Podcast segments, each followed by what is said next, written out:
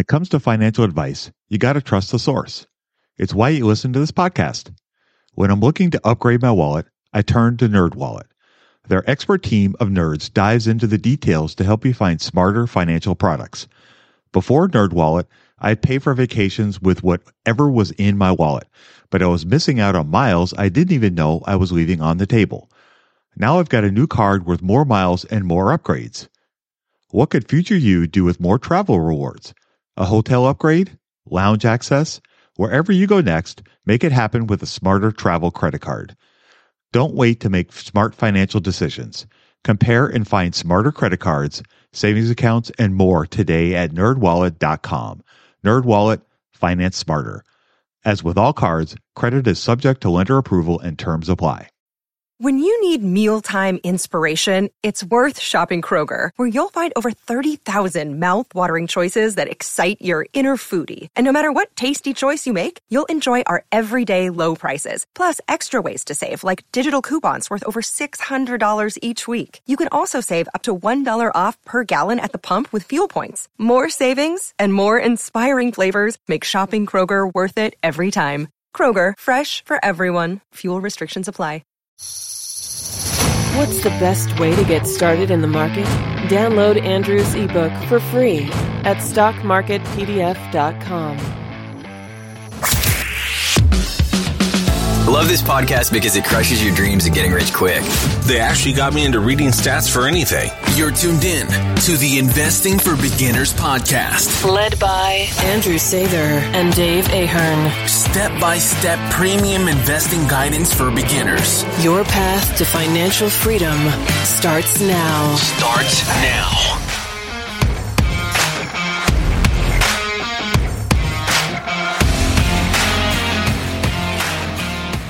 All right, folks, welcome to Investing for Beginners podcast. Today we have a very, very special guest with us. We have Chris Volk, who is an educator. He's a former CEO and founding CEO of two public REITs, three public REITs. Okay. I founded two. Took three public. Okay. Took three public. So Chris will definitely lead us down the path of REITs. He used to run Store Capital and very, very smart guy and really enjoy listening to his article, reading his articles as well as listening to his other interviews. So this is going to be a lot of fun. We're going to talk about REITs and anything else that kind of comes across our path. So Chris, thank you very much for joining us today. We really do appreciate you taking the time out of your day to come talk to us. It's a pleasure to have you on the show.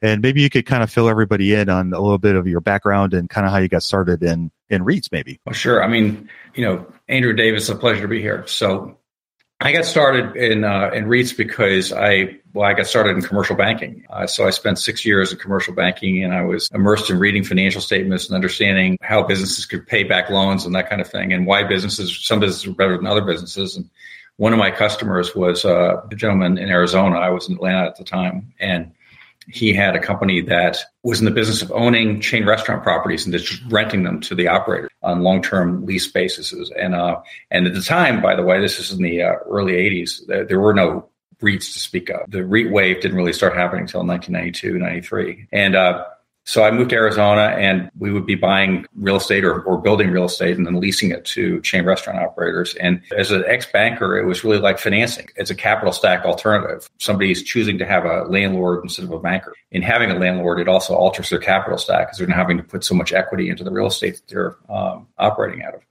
So we uh, ultimately ended up taking that company public. So I led the public issuance of uh, stock and, of uh, franchise finance, and that was 1994 and then became president of that company. And then ultimately we sold it to GE. So I became a GE employee for a little bit. But uh, later on, Mort and I worked together and we started a company called Spirit Finance, which is still exists as a public company today, but it's a, it's changed the name. It's Spirit Realty Capital, but it's a REIT and it's on the New York Stock Exchange.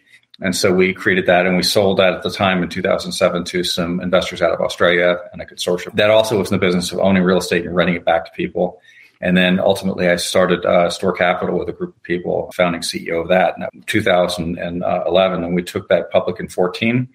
And, uh, and today it's a vibrant company with a good staff and, and uh, it's growing. And it invests in profit center real estate. So we just we narrowed the the uh, sector down to just anything that makes money for people. So it, it has to have a P&L to it. So it, it, could be a chain restaurant, it could be a veterinary clinic, it could be early childhood education, uh, it could be a manufacturing facility, it could be a retailer, but it has to have a, a unit level profit and loss statement to it. So we did that, and, and uh, over the last 10 years, I think stores bought somewhere in the neighborhood of 11, 12 billion dollars worth of real estate, sold some of that, uh, but it's been busy.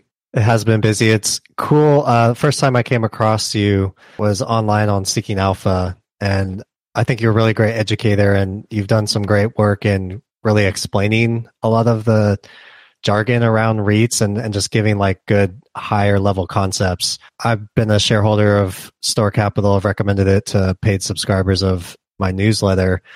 And, you know, something that I kind of like about that company in particular is it seems like that company goes where kind of like where the fish aren't, almost like serving a, a particular niche of business that might be overlooked by traditional finance in a way. Well, that's true. I mean, Store is focusing on middle market and larger customers who are what I would call bank dependent. So the company is not focused on dealing with Walmarts or uh, Walgreens or Home Depots or Lowe's or investment grade companies. There are probably 30 favorite investment grade companies that, that use a lot of real estate out there. And those companies are highly sought after in the broker marketplace, mostly by the developer transactions.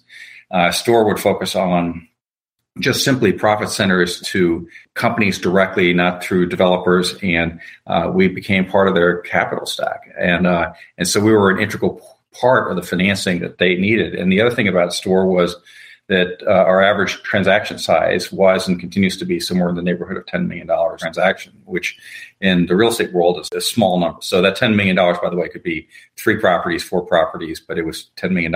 And so as you're uh, doing granular transactions, that's not really in the mainstream because people like to do larger transactions if they can. And you're dealing with uh, middle market, less known companies, but they're in sectors that are really fundamental. So, for example, there are no investment grade veterinary clinic operators. They just don't exist. There are no investment grade early child education operators. They don't exist, or fitness club operators. They don't exist.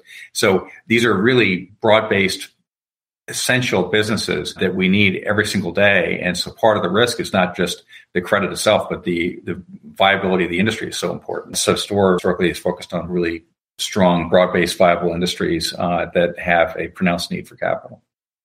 It makes a lot of sense. I mean, if I were to break it down for non finance types from the way I understand it, to be investment grade, you have to be a certain big size. And so when you talk about veterinary or childcare, they're not big enough from a scale perspective to kind of qualify for that.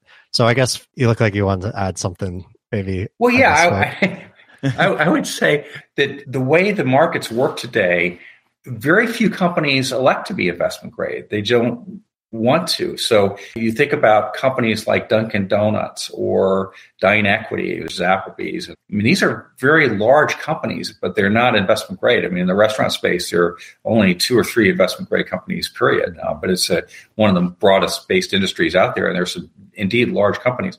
But some of the companies that are not that big still can issue single A or double A rated debt, and they can do it through structured finance vehicles without having the corporation itself be an investment grade company. So I think that uh, the vast majority of businesses globally, not just in the United States, elect not to be investment grade because it's it actually helps them lower their cost of capital. That makes sense.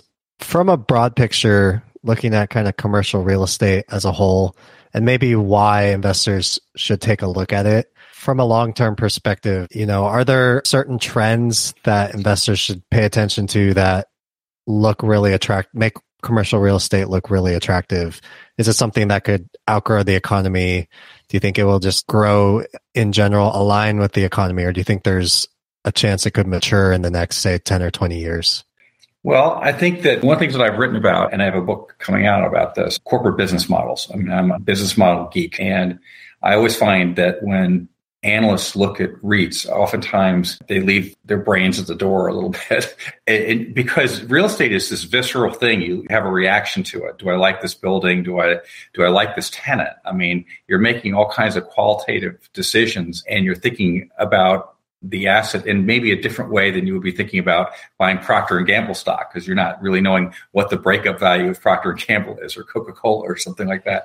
Uh, but in REITs, you kind of do that, and so so with real estate, it's very hard for people to get over the physicality of the asset sometimes. And I think it's very important as you're thinking about can you outgrow the economy and whatnot, it gets really down in my mind to business models, corporate business models. A lot of times analysts spend less time on corporate business models and focus instead on you know whether they have secured debt or unsecured debt or things like that, which should have almost no impact on corporate business models. And as I was constructing STORE Capital with our team, you know, we focused on several elements of the business model. I mean, one was that you wanted to have built-in lease escalators that were decent enough, you know, I mean, and you can't recreate that over time. So uh, you can't decide five years from now, let's change our lease escalators because by that time your portfolio is so big, you just can't do it. Uh, the other thing is uh, trying to maintain a low dividend payout ratio. You you all write a lot about in your, in material about uh, the importance of compounding. REITs have a difficult time with compounding because they have to pay out 90% of their income in the form of dividends. But they have this shield from depreciation, which which basically captures a fair amount of cash. And so when you're looking at dividend payout ratios, you're incorporating that shield and REITs can actually pay out far less than 90% of tax, or they could pay out 90% of taxable income, but far less than 90% of cash flow to investors. And so in the case of store, our payout ratio was around 70%, able to then whirl that other 30% and get that compounding of interest that's so important. So if you take into account the compounding that you can get plus the rent growth and you throw those two together, you know, store was constructed to generate something like 5% internal growth a year, maybe more than that, right? Not too bad because inflation is 5% or less. I mean, you're staying even or the economy is not growing 5%. And then if you can, on top of that, if you're trading for a premium to what the assets cost, which a good net lease company should, then you're able to buy more assets and ha- benefit existing shareholders by doing that because the new shareholders are buying in at a, a different share price and you're getting a spread on that and so that's probably going to add, let's say, another two to three points in growth potentially for store. So you're talking about maybe six to seven percent, let's say, in growth, and that's going to be better than than the overall economy. A lot of times people think net lease REITs are sort of a bond. What's well, net lease REIT? It's a bond. It's not a bond. I mean, it's it's far different from that. And it's not really real estate. It's an operating company, and it's generating you know the cash flow. It's reinvesting the money. It's getting the rent growth. It's getting some drag because some some tenants don't pay, so you're going to have that. And then you're buying new assets as well. And you put all that together, and you're trying to generate six to seven percent growth. And my goal was always to be able to have double digit rates of return every single year. I mean, and which is actually a terrific deal. If you can have that kind of a dividend yield and that kind of growth, and that's going to generally outpace the economy over time. So having led three net lease companies, over time. Just give you an idea. I mean, first company was public from 94 to 2001. The return on that annually was about 12.2%. Uh, the 10 year treasury averaged 650 during that period of time. So you're getting treasuries times two or whatever. So I think that's not a bad deal. I mean, the second company was public for a much shorter period of time. So we started in 03, took it public in four, sold it in seven. But the investors got a 19.2% or some 19% rate of return. Uh, the 10 year treasury was the time four a half and change.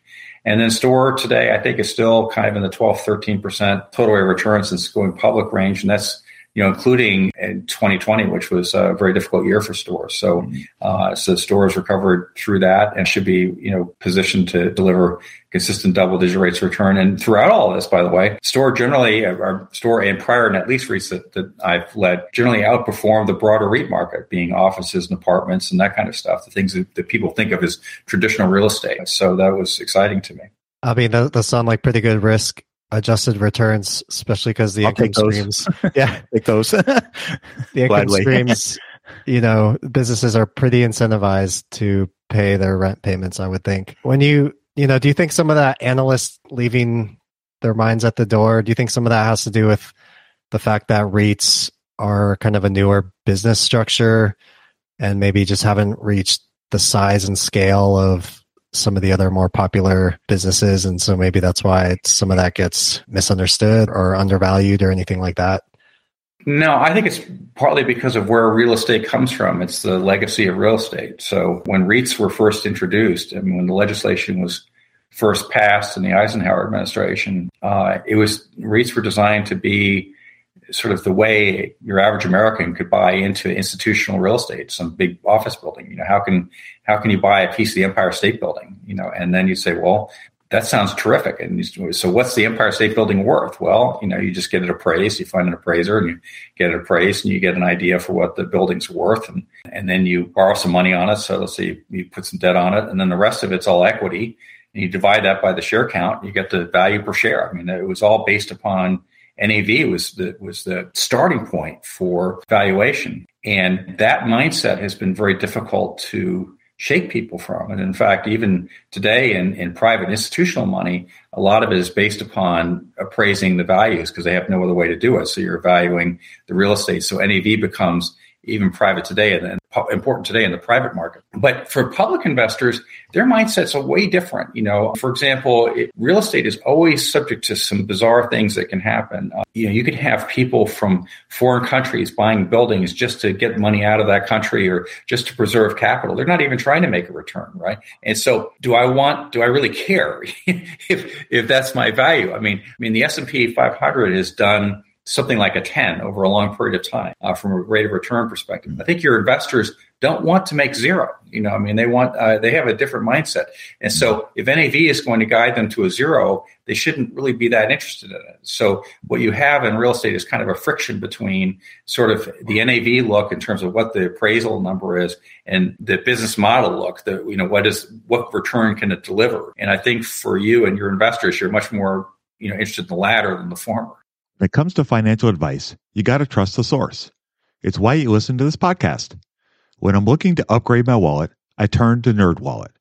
Their expert team of nerds dives into the details to help you find smarter financial products. Before NerdWallet, I'd pay for vacations with whatever was in my wallet, but I was missing out on miles I didn't even know I was leaving on the table. Now I've got a new card worth more miles and more upgrades. What could future you do with more travel rewards? A hotel upgrade, lounge access, wherever you go next, make it happen with a smarter travel credit card. Don't wait to make smart financial decisions. Compare and find smarter credit cards, savings accounts, and more today at nerdwallet.com. Nerdwallet, finance smarter. As with all cards, credit is subject to lender approval and terms apply. Budgeting was always a challenge for me. I struggled to find the best way to keep track of all of my money not to mention all the time tracking down receipts, cataloging expenses, and trying to figure out what went wrong with my air quote system until Monarch Money. Monarch Money allowed me to easily see what is going on with my finances, helping me get a better handle on my spending, budgets, and more. It's my go to app every day, more so than my bank, because I can quickly see where I am with my budgets and spending, allowing me to invest more and spend time on the things that I want to do. It's my GPS for money. Monarch is the top rated all in one personal finance app. It gives you a comprehensive view of all of your accounts, investments, transactions, and more. Create custom budgets, set goals, and collaborate with your partner. And now get an extended 30-day free trial when you go to monarchmoney.com slash beginners. Unlike other personal finance apps, Monarch's simple, intuitive design makes it so easy to set up, customize, and use. Monarch has built-in features to collaborate with your partner, family, or financial advisor. Invite them to your account at no extra cost, and they'll get their own login info and a joint view of all of your finances. Monarch is the most customizable budgeting app. Change the layout of your dashboard, toggle between light and dark mode, create custom budgets and notifications, set up automatic rules for transactions and notifications, and more. In fact, Monarch Money is one of the first to bring you direct Apple Card, Apple Cash, and savings syncing with the latest iOS 17.4 update. Now you can sync your wallet directly for seamless budgeting. After trying out Monarch for myself, I understand why it's a top rated personal finance app. And right now, get an extended 30 day free trial when you go to monarchmoney.com slash beginners. That's M O N A R C H M O N E Y dot com slash beginners for your extended 30 day free trial. I would say that's fair. I guess it kind of goes to that compounding idea you were talking about earlier and, you know, part of compounding obviously is a business earning a return on capital that's invested. So, you know, there's a formula I've, I've seen you speak about before called return on equity. And I believe you mentioned in your book. So can you explain what return on equity is and why investors should care about return on equity?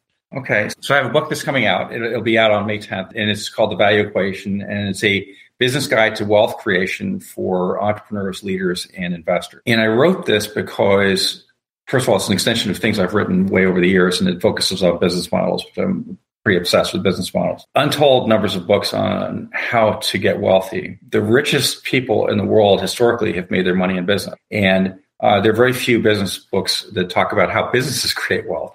And so this is that kind of book. And it's focusing on, on business models. And business models uh, can be whittled down. Over the years, I did some very complicated business models, but ultimately found that you could take any business and just aggregate it down to six variables. And the variables, when you string them together, will give you what's called a current pre-tax return on equity. So what are you making as an investor today? What's the cash flow available to you today on your equity investment? And this is if you're running the business at cost. So from the standpoint of the operator of any business in, in, in the world, and you're focusing on financial fundamentals because finance is like music. It's the uh, universal language, whereas accounting is not universal and it's not much of a language either. So, um, and, you know, not a, so, not a romantic one. no, for some no. of us. no. So anyway, see, focusing on current returns on equity. When once you get to that, you can build off of that to get into corporate valuations. You can start to estimate corporate returns. I mean, you could build a lot of things just off of a simple formula to make things simple for people. And so the book is 16 chapters long, and they're bookended by four chapters that are pretty easy to read. It's sort of the middle eight that has some math in it because the value equation is math. There is a value equation, but it's all middle school math. So you have to sort of be patient with it. You can't be running a business or, by the way, making investments without understanding a modicum of, of math. So it's trying to keep things simple and you can't get more basic than six variables. And then with that, you can transport yourself to the idea of what is it like to be an investor. So if you're buying a company, if you're Warren Buffett, who is, is a store shareholder today, if you're buying a company, Warren likes to think of buying companies as, or buying stocks is like buying a piece of a company. So he's mm-hmm. analyzing the business and focusing on being able to buy that company. But oftentimes when you're buying a company and he's a large shareholder of let's say apple as he's one of their biggest shareholders i think their biggest shareholder when he buys apple he's not buying at cost so he's not getting in at steve jobs or wozniak's cost he's getting in at a substantially marked up value which basically means that one of the key variables for the evaluation is something called business investment, which is sort of a, a, defined term that's in the book, but it's basically what has to be funded with OPM, other people's money, and, and equity.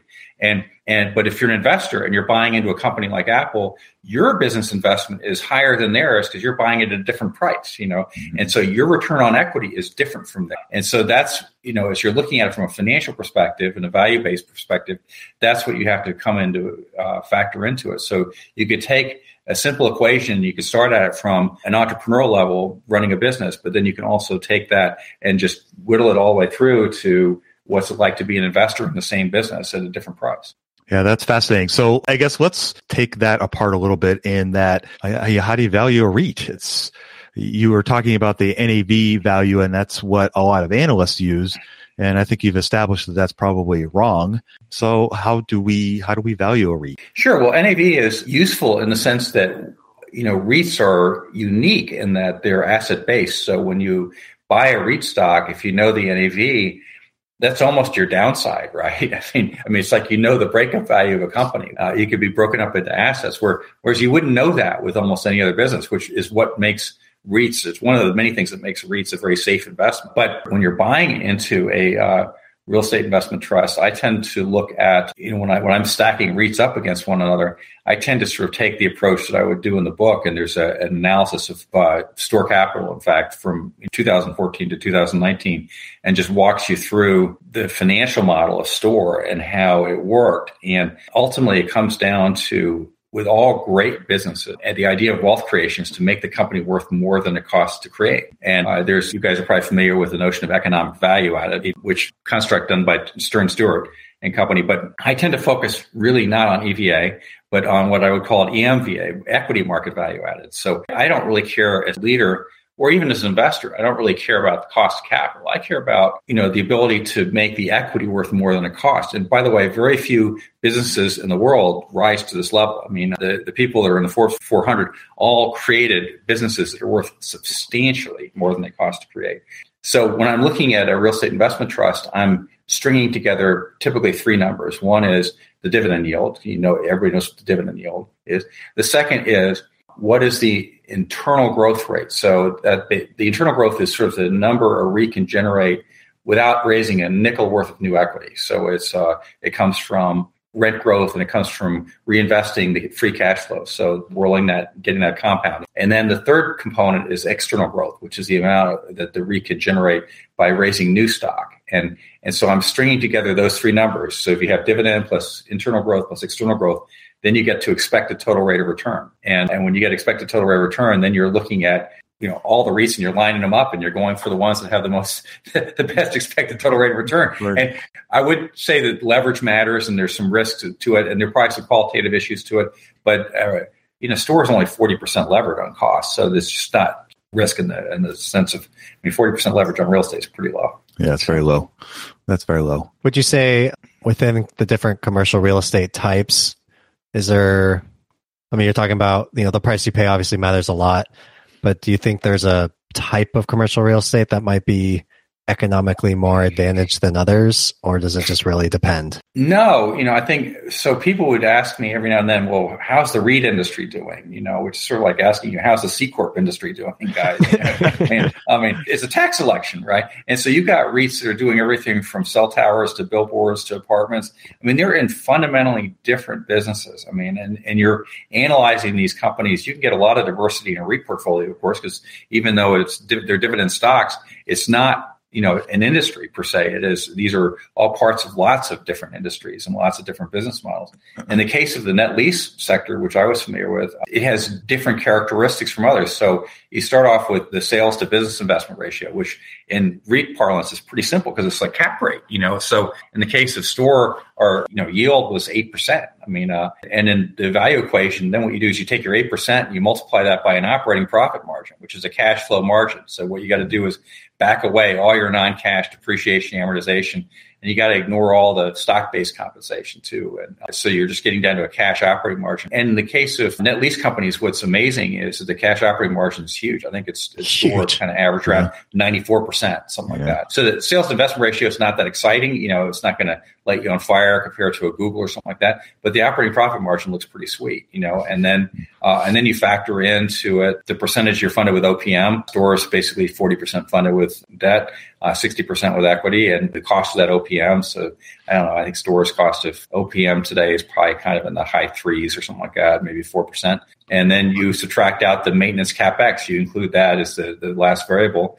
And net lease companies have almost no maintenance capex, right? And then if I'm looking at multifamily, or let's say I'm looking at uh, offices or shopping malls, they have far more people, far more costs so their operating profit margins are going to be less. They're going to have more capex associated with them because they have a lot more maintenance capex. And so the business models are just going to be different. So you have to stack up the business models against each other and focus on, uh, if you're a value investor, tend to be a value investor, you focus on those REITs that are going to be delivering you the highest rates of return. The thing I can't figure out too is some of those categories you talked about with the, the higher capex their cap rates were lower too. And I'm kind of scratching my head like, why are the cap rates so low and people are buying into those when there's other alternatives with higher cap rates and higher margins? And it's because people don't focus on business model. They oftentimes just focus on NAV. I mean, you get down to, I mean, so office buildings traded a certain NAV. One of the things I remember we went public in store in November of uh, 2014. And the day after that, there was a, so our equity IPO was something like $560 million. The day after that, the largest REIT IPO of the year happened, and it was over $2 billion. And it was an office REIT out of New York, and it dealt with Class A offices. And so and we were on you know, chicken stores and uh, veterinary clinics or whatever, and they owned Class A offices. So from a cap rate perspective, they traded uh, differently than we did, much higher multiple because of the perceived quality of the real estate, the institutional quality of the real estate. They, you know, um, when REITs go public, they have to do what's called do the filing, and they they have to do what's called a magic page. And people spend forever calculating these magic pages, but basically, magic page is giving you sort of an annualized free cash flow for this distributable to investors. And so, in this case, when you looked at their magic page, you saw how much in capex they had to make just to kind of keep up their buildings, which typically you wouldn't see in, in a public disclosure anywhere. Mm-hmm. And when you did that, you realized that even though they were a much more highly valued company than we were and a bigger company than we were, their free cash flow was about the same as ours. and so then when you looked at you know a ratio like funded debt to EBITDA, which people will look at as a risk ratio for debt, think about leverage. Our ratios there were similar, but but if you said funded debt to free cash flow, then we looked like we had half the leverage they did, you know, hmm. because people didn't focus on the free cash flow piece of it because of capex. So people miss some of that, and that's important. The cap rate idea I think is really interesting and something that I know when I've been reading through annual reports for different REITs is sometimes I'm not going to name any names, but sometimes companies will not make it super obvious what their cap rates are.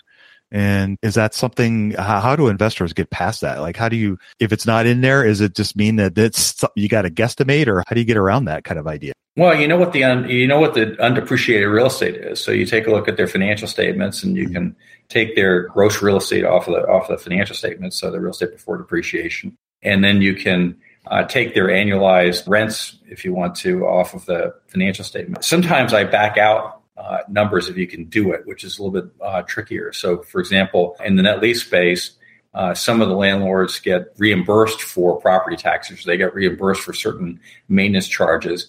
And so what will end up happening is they'll show that reimbursement as revenue, uh, but then they show an expense down below for the same amount. They wash, right? If you're looking at the financials, you want to just kill them both, you know, because you want to get down to sort of what it really costs to run this business and what the the true rent income is. And then you just divide the rent income into the gross assets and come up with a, it won't be exactly right, but it's going to come up with a pretty close approximation of uh, what the cap rate is. Yeah, that makes a lot of sense. Yeah, that's a great way to break it down. Yeah.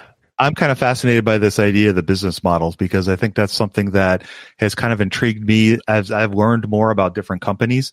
You know, one of the things that I like about REITs and financials and some of those things is they're different business models and they're kind of different languages. And it's kind of fascinating to learn how the different oh, yeah. operate. Yes. So in the book, I'll, I'll take the Fangs, for example, and take their business models and compare them side by side, right? Yeah, that'd be um, fascinating. And uh, that kind of stuff. One of the things I noticed, so years ago when I devised the value equation, I went into an analyst on Wall Street and I said, you know, you can take this business model and you can rank restaurant companies. Like you can actually like literally rank them because they all have different business models. Like for example, Outback Steakhouse isn't open for breakfast. You know, it used to just be open for dinners. So uh, I think they may now have a lunch business. So you had different. You know, all these restaurant chains had different models. You know, and for some of them sell alcohol, some of them don't, and whatnot. I said you can just rank them all. You know, and you could say who's got the best business model and who's who. Therefore, who can grow, who can't grow. You know, you know what kind of returns on equity they have and the analysts didn't want to do it because they're ranking companies, right? And they don't want to rank companies because they, they're sell side analysts. They want to tell oh, you everything's yeah. good. You know, I mean, uh, everything's great. Everything's great. Everything's great. Okay. So, yeah. So, so business models, I think, is, are really important. I think people focus on them way too seldom. Yeah. It's funny because it sounds so profound when you say it, and then it's such a simple concept. Like, as an investor, it should right. be something that should Duh. be near the top of the list and not near the bottom or something that's just kind of an afterthought. And not even just as an investor, as uh, you're an employee, you're working for a company, you have a choice of where you want to work. I mean, mm-hmm. if you're working for companies that have better business models, you're apt to get a better raise, you're apt to get, mm-hmm. you know, more opportunity. I mean, it goes throughout. It's not just investors or entrepreneurs. You know. Can we maybe tease out a different example of a business model that you would rank really highly, uh, maybe outside of the REIT space, if we were to talk um, about the fangs or sure, sure, anything. Happy, happy, happy to talk about the fangs. Happy in the book. There's an example of Walmart, and what it does is it takes Walmart from over lots of years. So it takes them from 20 years, so 2001 to 2020. In that period of time, Walmart had 437 billion dollars in cash flow from operations, like a really big number. and they bought back 107 billion dollars worth of stock. They bought back about a third of their stock. They paid out 86 billion dollars in dividends. Okay, and so that left them with 243 billion to reinvest into the business. And so you'd expect, okay, at the end of 2020, that their stock should be worth 243 billion dollars more, right? I mean, because mm-hmm. they put that in the business. But the stock was only worth 98 billion more. So basically, they lit 144 billion on fire. And so this is where you get down to business models where you're looking at, you know, what do companies do? And you're focusing on uh, how much are they worth more than they cost. And you can actually graph and you can look at Walmart's loss of value during that period of time. Now, by the way, the pandemic was good to them. So I did this through January of 20. In fiscal year 21, their, their stock popped up. I think that the other years are actually more instructive because I think the pandemic is kind of, a, kind of an isolated event. So you yeah. can't count on that. That's fascinating. Yeah. I like that kind of long term outlook of let's see what mm-hmm. really happened. Not, you know, there's such a focus on quarter, what happened this quarter, what happened last quarter. Why don't we look at a longer term basis and try to oh yeah use that for well, investment you, decisions. You know, I, I, had stories on GE when they bought us. They praised the assets as low as possible. You know, and the reason was because they were a C corp, not a REIT.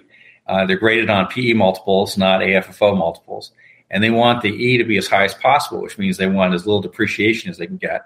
So they wanted the real estate to be appraised as low as possible, and then they wanted to build a slug of goodwill because that goodwill wasn't amortized; it wasn't depreciated, and so the other thing it allowed them to do was it allowed them to flip real estate in subsequent years and book enormous gains. Uh, so they ended up looking really smart. So the goodwill is still sitting there on the sheet, and there's no way of knowing whether they're buying low and selling high or not because it's all it's all obscure. It gets down to the fact that accounting is not a really useful language sometimes, and uh, and so people don't see it. And this is why you have to look at companies over multiple years. Doing it just one year isn't enough oftentimes. So the kind of talk about your version of return on equity is that is that something you recommend in the book to be applied over X number of years? I think you should look at it every year, you know. But I think that when you're looking at companies over time and you're seeing whether they've been adding value or losing value, it's important. I mean, all great businesses started off. By the way, I mean, uh, Walmart started off creating scads of value. I mean, uh, without question. It's just it's in a different life cycle today, you know. So it's it's a, in a much more competitive space, and it makes it much more challenging for it to do that. Whereas you know the fangs are still you know we're able to do that. So if you're giving me, uh, so we're going to talk about the fangs. Of, of the fangs, Google and Apple just stand out.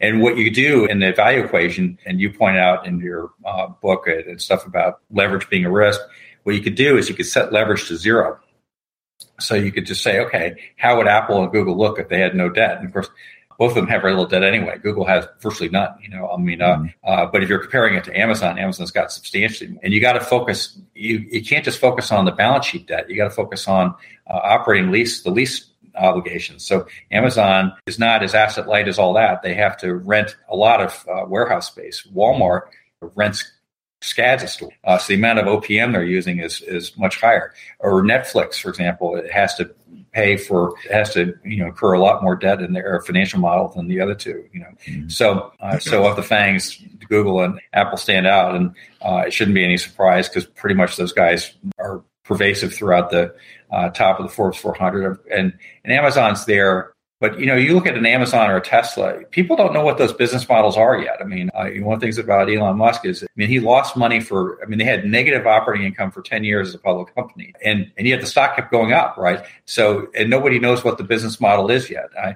I was thinking, you know, water seeks its own level. So if you're a value investor and you're trying to avoid getting hurt, focus on value companies and focus on uh, business models you understand.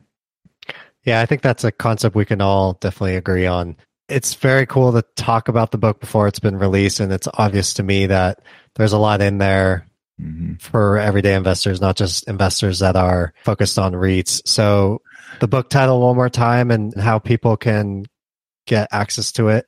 Uh, the Value Equation: A Business Guide to Wealth Creation for Entrepreneurs, Leaders, and Investors. That's going to be on Amazon and all the places. You can get on Amazon, Wiley, and I'm, I'm sure it'll be elsewhere too. Yeah, cool. Well, Chris, we really want to thank you for your time. I felt like a sponge in this conversation, yeah. and I thought we hit on a lot of great big topics. And is there any any other place people should go to learn more about you, or should they just pick up the book and start there? The book is a great great place to start, but I would I also have we'll have a website up, and it'll be called www.thevalueequation.com. It will have on it some spreadsheets and some learning guides for how to use the value equation, uh, how to use some of the concepts that are in the book.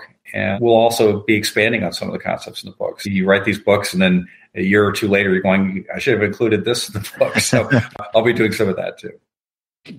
Oh, that's awesome. Awesome. We really, really appreciate you taking the time out of your day. We know you're busy and we, we do appreciate you taking the time to educate us on REITs. And, and like Andrew said, I, I feel like a sponge and I'm lucky because I get to go back and edit this and listen to it again and learn even more from the thing you are talking to us about. Cause, you know, like I said, the, the business model idea, I think is something that's really, really fascinating to me. So I really appreciate you taking the time to talk to us today, Chris.